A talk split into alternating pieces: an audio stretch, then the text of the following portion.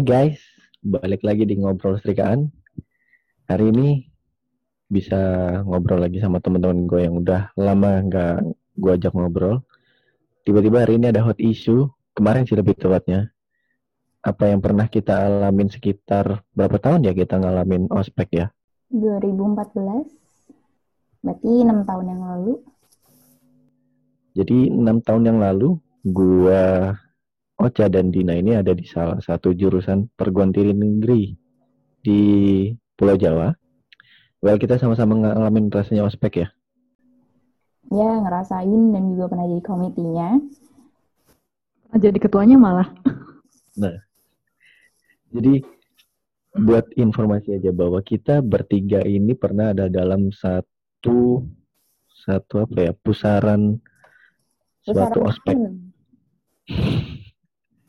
Jadi kita pernah menjadi ibaratnya penyelenggara atau panitia ospek buat mahasiswa baru. Itu di tahun kedua, tahun ketiga apa dua ya? Tiga. Tahun, tahun ketiga Mulai dari kita. tahun kedua sih kita udah Iya. berada di dalam. Iya, kalau aku dari tahun Yes. kedua, tahun ketiga. Tapi untuk Mhm. jadi intinya kan tahun ketiga. Ya sih, penyelenggaranya pokoknya idenya itu tahun ketiga di kita. Jadi kalau di strata paling tinggi itu Dina, which is dia adalah ketua dari segala ketuanya, Asik. yang di atasnya. Ayo apa? Sedangkan nggak usah sebut mereknya nanti ada yang tahu dong himpunannya Iya, apa ya. pokoknya itu ketua dari em, bidangnya deh, bidang yang membawahi em, Departemennya. Ah, departemen yang membawahi pengkad eh, kalau kita bahasanya pengkaderan dulu. Ya, bahasa zaman dulu kan Ospek lah, pengkaderan. Ospek, ospek. Yes. Ospek udah sekarang, pengkaderan tuh benar-benar ada yang old school banget bahasanya. Benar, benar. Dan si Ocha ini adalah tim eksekutornya di mana ya yang sekarang ada di kampus wilayah Surabaya ini perguruan tinggi negeri yaitu perannya si Ocha sebenarnya yang ada di dalam video itu. Ya, let's say kita bilang aja kalau bahasa sekarang komdis. Betul. Dan gue adalah yang hura-huranya aja sih, supportingnya si Ocha, di mana gue cuman ya serpian kecilnya aja nyari-nyari informasi. Tapi dari situ kita belajar sih gimana caranya maba nih baiknya seperti apa dan diapain gitu. Sebenarnya kita ngerasa kayak maba tuh kita mau apain kita bingung. Tapi kalau kita kerasin dia takutnya laporan dan itu kayak yang terjadi sekarang sih di semua universitas kayaknya. Makin ke sini kayak generasinya tuh makin kalau menurut gue ya. Eh, bukan makin sih, tapi emang generasinya emang bukan tipe yang bisa untuk dikerasin gitu. Mereka kalau eh, kalau kita kerasin, mereka menurutku mereka tambah masa bodoh gitu. Emang jadi bukan karena tapi emang perbedaan generasi yang udah nggak bisa kita terapkan sistemnya sama dengan kita dulu kayak gitu sih lebih tepatnya. Kalau menurutku. Ya sih Hmm. menurutku juga soalnya aku pernah baca tuh eh, untuk anak-anak yang kelahiran tahun 2000 ya, Mhm. 2000 atau 99 98 sampai sekarang itu ciri khas sifatnya itu eh, mereka itu nggak bisa dikerasin gitu. Karena mereka nggak suka eh, hal-hal yang eh, kelihatan apaan sih apaan sih kayak gitu. Mereka itu nggak bisa menerima sesuatu yang pakai berproses. Bukan generasi yang suka yang suka Hmm, pokoknya mereka itu maunya instan gitu. ya, Jadi kalau misalnya, Mm-mm, jadi kalau misalnya kayak eh, ospek gini-gini ini kan sebenarnya maksud dan tujuannya itu kan di belakang gitu, sehingga mereka itu belum sampai gitu pikirannya ke sana, tapi mereka itu udah nggak udah ogah gitu dan mereka itu nggak suka yang di tipe-tipe, pokoknya generasi yang pengen cepat-cepat aja. Gue gue setuju banget sih sama Kak Dina sama Ocha juga bahwa ya itu mungkin mereka maunya ngapain sih kayaknya ada proses panjangnya nih yang kita laluin dulu lah. Tapi kerasa nggak sih bahwa sebenarnya butuh pan kayak butuh panduan untuk ngerubah mental lu dari yang SMA ke kuliah. Eh, se- kalau menurutku sebenarnya untuk merubah mental itu eh, berjalan dengan sendirinya sih, nggak harus dengan ospek kaderisasi dan lain-lain itu untuk merubah mental karena dengan berjalannya waktu, dengan dia mengalami em, apa ya, beberapa masa-masa kuliah, ya dinamika waktu Hmm. pada saat kuliah dia tuh akan eh, menyesuaikan sendiri gitu. Tapi kalau menurutku untuk ospek ini sebenarnya lebih untuk pengenalan. Nah jadi kan ospek itu sebenarnya gunanya tuh untuk pengenalan kuliah, pengenalan saat kuliah, pengenalan lebih ke teman-teman gitu. Menurutku itu sih gunanya ospek. Tapi nggak tahu ya kalau sampai kalau sekarang tuh mereka mengartikannya kayak gimana. Aku tuh setuju banget tuh sama Ocha tuh. Jadi menurutku uh, ospek itu tujuannya hanya untuk mereka bisa bersatu di dalam uh, satu angkatan gitu. Jadi saling mengenal satu sama lain gitu kan. Paling enggak ya, paling enggak walaupun mereka enggak dekat tapi mereka saling tahu gitu. Soalnya beberapa uh, temanku yang kuliahnya misalnya di bukan di tempat kita gitu kan. Aku tuh ngelihat mereka bahkan satu angkatan aja bisa nggak kenal kayak gitu kalau itu kan sedih ya gitu kayak hmm. paling nggak itu mereka ngerasa lah kayak apa yang kita rasain sekarang gitu kan walaupun kita udah jauh-jauh ataupun gimana kalau misalnya kita lagi meet up gitu kan rasanya seneng aja gitu ketemu teman lama kayak satu sefrekuensi gitu kan dengan teman-teman ini. Kalau misalnya yang sekarang itu kayak mereka lepas-lepas aja gitu ya. Udah kalau lulus ya udah gitu. Kamu kamu aku aku gitu. Jadi kayak kalau misalnya mereka nggak ospek itu rasanya mereka nggak akan kenal satu sama lain sih. Kalau gue berpikirnya gini sih, ospek itu e, bisa gue bilang adalah salah satu jalan untuk ngerubah mental. Itu sekali lagi itu asumsi gue ya, karena mental kita di SMA itu e, ya bisa gue bilang masih proses pendewasaan diri yang di mana kita harus mematangkan itu di kuliah dan ternyata setelah gue mengalami hal itu di perkuliahan ternyata dunia kuliah itu lebih wild daripada zaman SMA sih. Dari pertemanannya, dari dosen-dosennya, menurut gua tingkatannya itu beda dan ospek itu salah satu jalan sih menurut gua, gimana kita uh, kayak anak tangga menuju ke sana buat naik. Tapi itu dari mana treatmentnya si senior ke kita ya kalau menurut gua sih.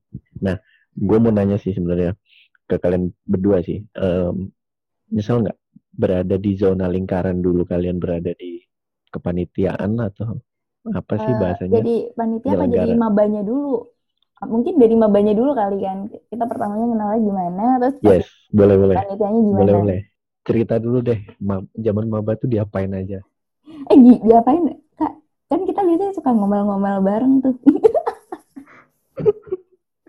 Kayak throwback gitu ya? Iya.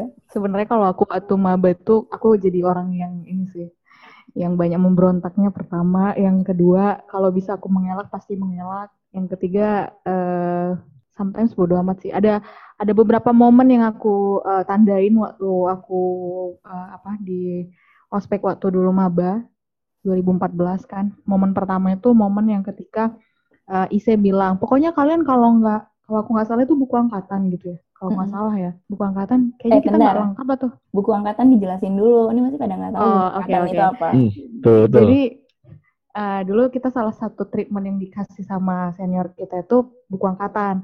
Nah buku angkatan itu isinya adalah uh, biodata teman-teman kita dari uh, nomor NRP ya nomor urut gitu nomor urut mahasiswa dari 001 sampai kita dulu 137 kalau nggak salah ya. Eh, enggak, 137 aku. Satu, oh, 140 satu empat enam tambah tujuh nol satu. Nah di situ tuh isinya pokoknya harus ada semacam biodata, uh, pokoknya nama, tempat tanggal lahir dan segala macam. Sama plus tanda tangan. Foto, ya foto dan tanda tangan gitu. Jadi kita tuh harus ngumpulin itu gitu kan. Bagaimana caranya di saat-saat itu kita tuh masih baru nggak saling kenal sebenarnya dikumpulin gitu gitu kan.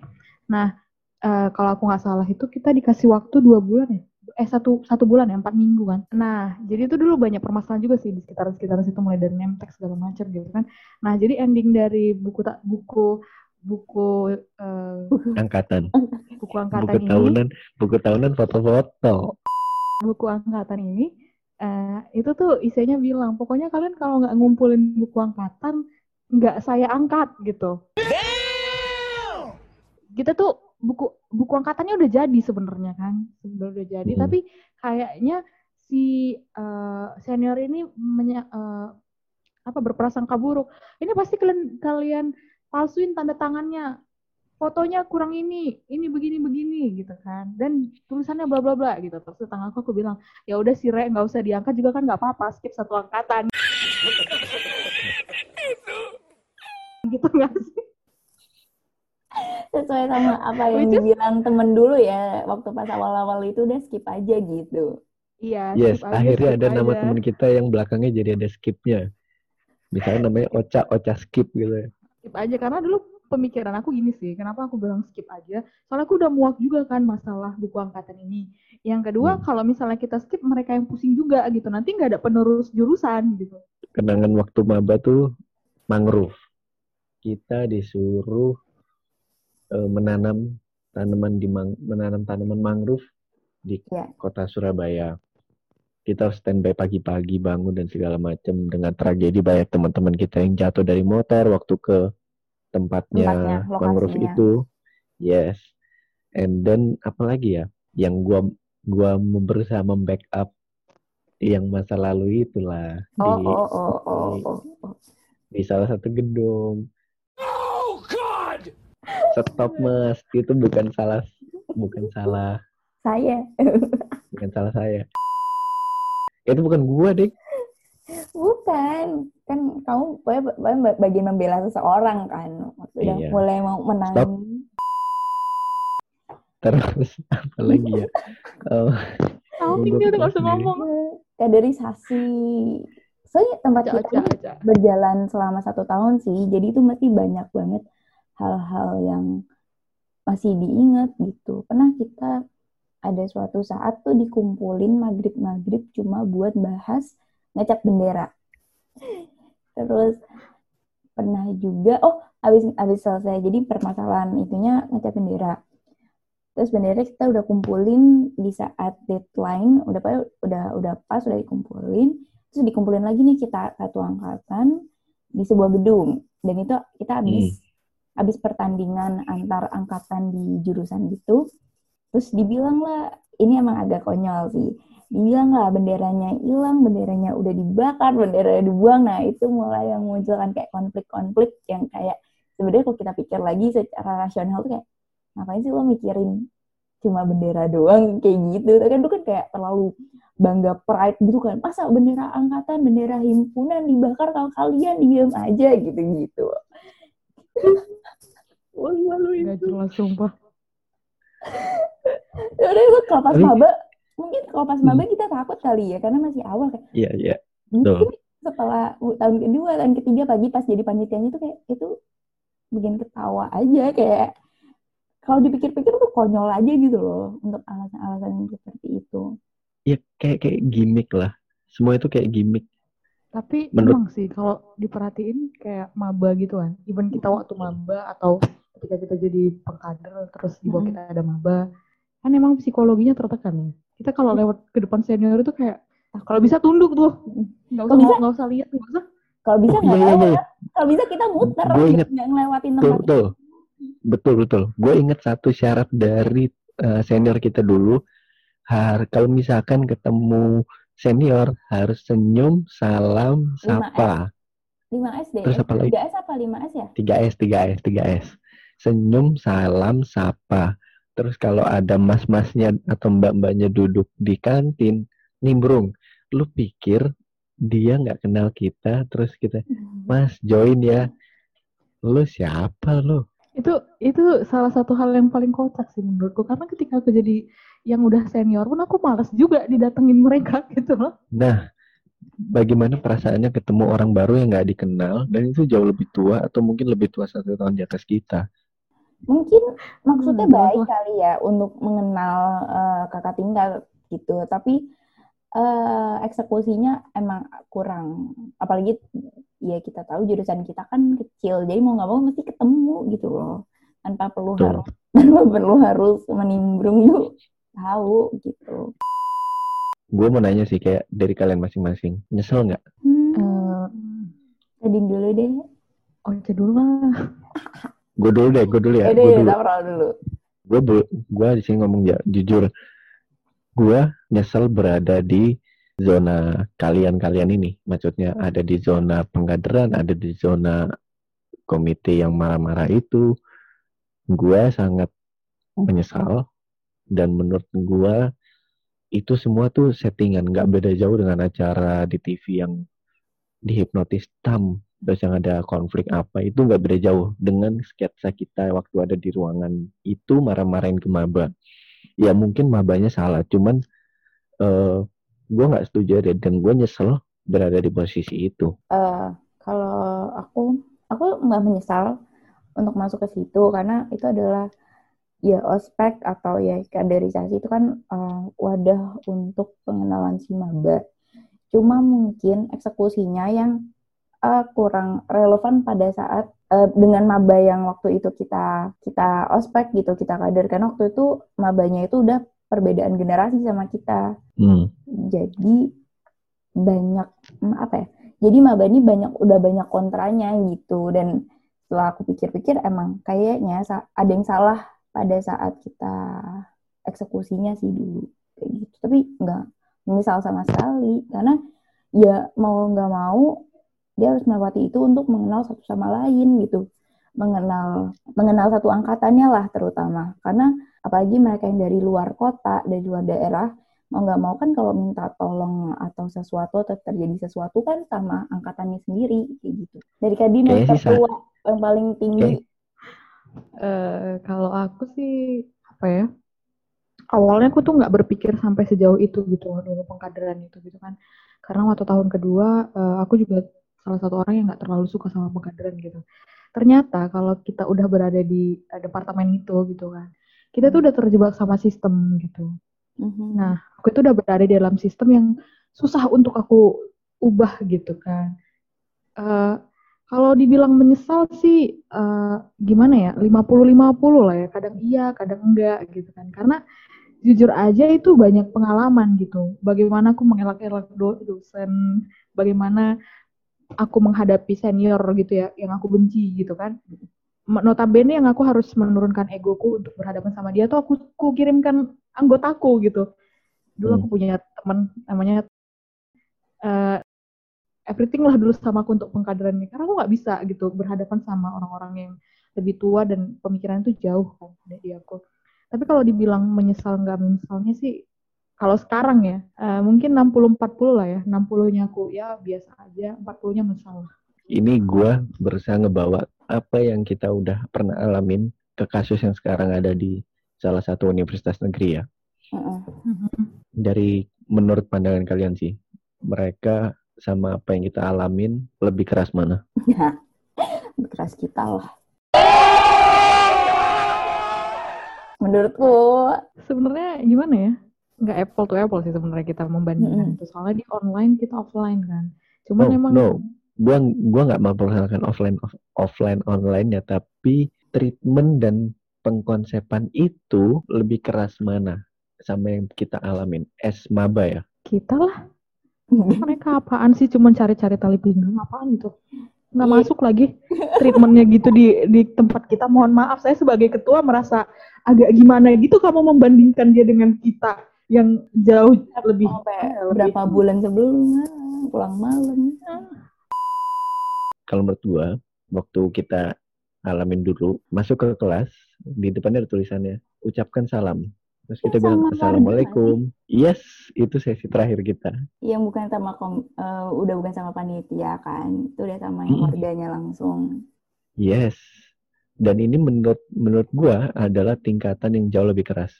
Begitu oh. masuk ternyata ada papan tulis yang ada kakinya, itu disusun kayak rintangan-rintangan dan kita harus lewat bawahnya. yang dilempar ke lengkongguan gak sih Yes, betul. Kelentang, kelentang. Dan itu gua sama si tidak mau potong rambut tiba-tiba di sebelah gua ada yang tang dengan semburan asap rokok gudang garamnya.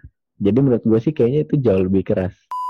Itu jadi kalau yang diceritain Saprol itu tuh waktu sesi pengangkatannya kita. Jadi eh, jadi aku ceritain jelasin sedikit. Nah jadi waktu pas pengangkatan kita ini kita ini jadi beberapa kloter. Seingatku ada empat kloter dari yang terrajin sampai yang paling terpasif.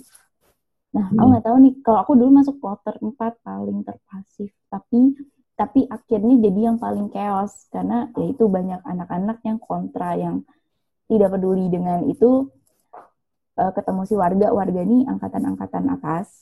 Jadi kita sebutnya tuh sebutannya itu warga. Nah mereka tuh tidak suka dengan sistem kaderisasi. Jadi banyak banyak di angkatan tuh yang kita tuh chaos gitu. Nah aku kalau Sapol sama Kadin ini masuk kloter berapa gitu. Gua satu. Kadin? Satu lah. Eh, kal- kalian tahu nggak sih aku nggak masuk itu pengangkatan? Oh, Bambet. Oh, pantes. Ah demi apa pun kamu nggak tahu Kamu dipisah, Kak? Apa gimana? Nggak Nah, masuk? itu iya nggak masuk aku udah tahu akan seperti itu kan jadi aku memutar uh, berpikir gimana caranya aku supaya skip itu momen gitu. Terus? Hmm, pantes. Nggak diangkat dia. Diangkat coy, mohon maaf. Saya datang. Aku kalau aku nggak salah itu kelompok dua ya kalau nggak salah. Aku dijemput, jadi aku sengaja tuh suruh senior yang udah sepuh gitu jemput aku, bodo amat. Nah, jadi kalau menurut gue apa yang di treatment UNESA ke maba barunya itu menurut gue tidak bisa ya gimana ya nggak pantas lah. Gue bisa beranggapan seperti itu karena apa yang kita alamin dulu dan apa yang kita treatment ke maba ke maba kita dulu adalah itu secara offline dan ini secara online dan menurut gue nggak cocok lah nggak bisa disamaratakan.